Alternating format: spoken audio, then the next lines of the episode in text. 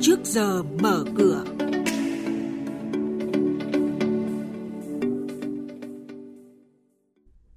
Chuyên mục trước giờ mở cửa có những nội dung đáng chú ý sau đây.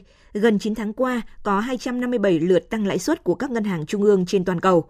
Sản lượng vận chuyển khách hàng không tháng 9 giảm 14% so với tháng 8. Phiên giao dịch chứng khoán ngày 26 tháng 9, lãi suất tăng và nỗi ám ảnh suy thoái đẩy VN Index lùi sâu. Sau đây là thông tin chi tiết. Thưa quý vị và các bạn, thống kê từ Ngân hàng Nhà nước cho biết từ đầu năm đến nay có 257 lượt tăng lãi suất trên toàn cầu so với cả năm 2021 là 113 lượt tăng. Đáng chú ý sau 5 lần tăng, Fed đã đưa lãi suất dao động lên mức 3 đến 3,25%. Ngân hàng Dự trữ Liên bang Mỹ Fed cũng dự báo sẽ tăng lãi suất lên khoảng 4,6% trong năm 2023 để kiềm chế lạm phát.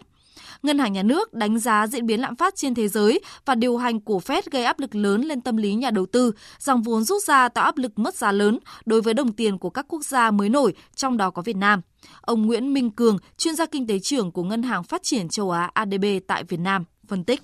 Chúng ta có thể thấy là bởi vì chính sách siết chặt tiền tệ cũng như là tài chính trên thế giới thì là cái thị trường uh, tài chính thế giới nó cũng uh, trở nên khó khăn hơn. Ừ. và từ đó nó sẽ ảnh hưởng đến những cái dòng vốn đến Việt Nam cũng như là dòng vốn FDI rồi dòng vốn kiều hối.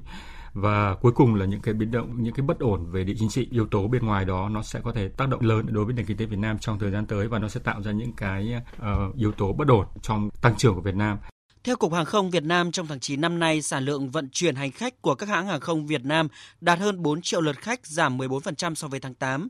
Theo đánh giá của Cục Hàng không Việt Nam, việc sản lượng vận chuyển hành khách ghi nhận sự sụt giảm là do thị trường vận chuyển hàng không đã bước vào giai đoạn thấp điểm. Theo thông lệ, giai đoạn thấp điểm vào cuối năm có thể kéo dài đến hết tháng 12 hàng năm và chỉ tăng trở lại vào đợt cao điểm vận chuyển Tết. Quý vị và các bạn đang nghe chuyên mục Trước giờ mở cửa. Thông tin kinh tế vĩ mô, diễn biến thị trường chứng khoán, hoạt động doanh nghiệp niêm yết. Trao đổi nhận định của các chuyên gia với góc nhìn chuyên sâu, cơ hội đầu tư trên thị trường chứng khoán được cập nhật nhanh trong Trước giờ mở cửa. Sau đây là thông tin một số doanh nghiệp niêm yết. Cơ quan chức năng của tỉnh Quảng Ngãi đang hoàn tất các thủ tục liên quan việc thu hồi toàn bộ 9 dự án của tập đoàn FLC, mã chứng khoán là FLC, triển khai tại khu kinh tế Dung Quất và tiến hành đấu thầu lựa chọn lại nhà đầu tư theo quy định. Tổng vốn đăng ký của 9 dự án này khoảng 18.000 tỷ đồng, đầu tư trên các lĩnh vực đô thị, dịch vụ, du lịch sinh thái. Sau nhiều năm kể từ ngày khởi công, đến nay tất cả các dự án đều chưa triển khai đúng tiến độ. Tập đoàn FLC đã tự nguyện hoàn trả lại hai trong số 9 dự án, gồm dự án đô thị Vạn Tường 7 và dự án đô thị Vạn Tường 8, với tổng số vốn đăng ký đầu tư là hơn 5.000 tỷ đồng. Ông Nguyễn Phạm Trọng Nghĩa, Phó trưởng ban Ban Quản lý Khu Kinh tế Dung Quất và các khu công nghiệp tỉnh Quảng Ngãi cho biết.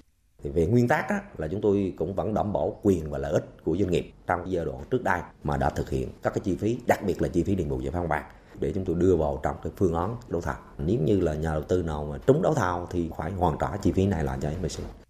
Từ ngày 9 tháng 9, cổ phiếu FLC đã bị Sở giao dịch chứng khoán Thành phố Hồ Chí Minh ra quyết định đình chỉ giao dịch. Nghị quyết Hội đồng Quản trị Công ty Cổ phần Tư vấn Xây dựng Điện 2 mã chứng khoán TV2 vừa thông qua việc phát hành thêm hơn 22 triệu cổ phiếu để trả cổ tức và thưởng cổ phiếu cho cổ đông tổng tỷ lệ 50%. Cụ thể, công ty sẽ phát hành 9 triệu cổ phiếu để trả cổ tức năm 2021 theo tỷ lệ 10 2 tức là mỗi cổ đông sở hữu 10 cổ phiếu sẽ nhận thêm 2 cổ phiếu. Nguồn vốn phát hành từ lợi nhuận sau thuế chưa phân phối trên báo cáo tài chính kiểm toán năm 2021 là hơn 447 tỷ đồng.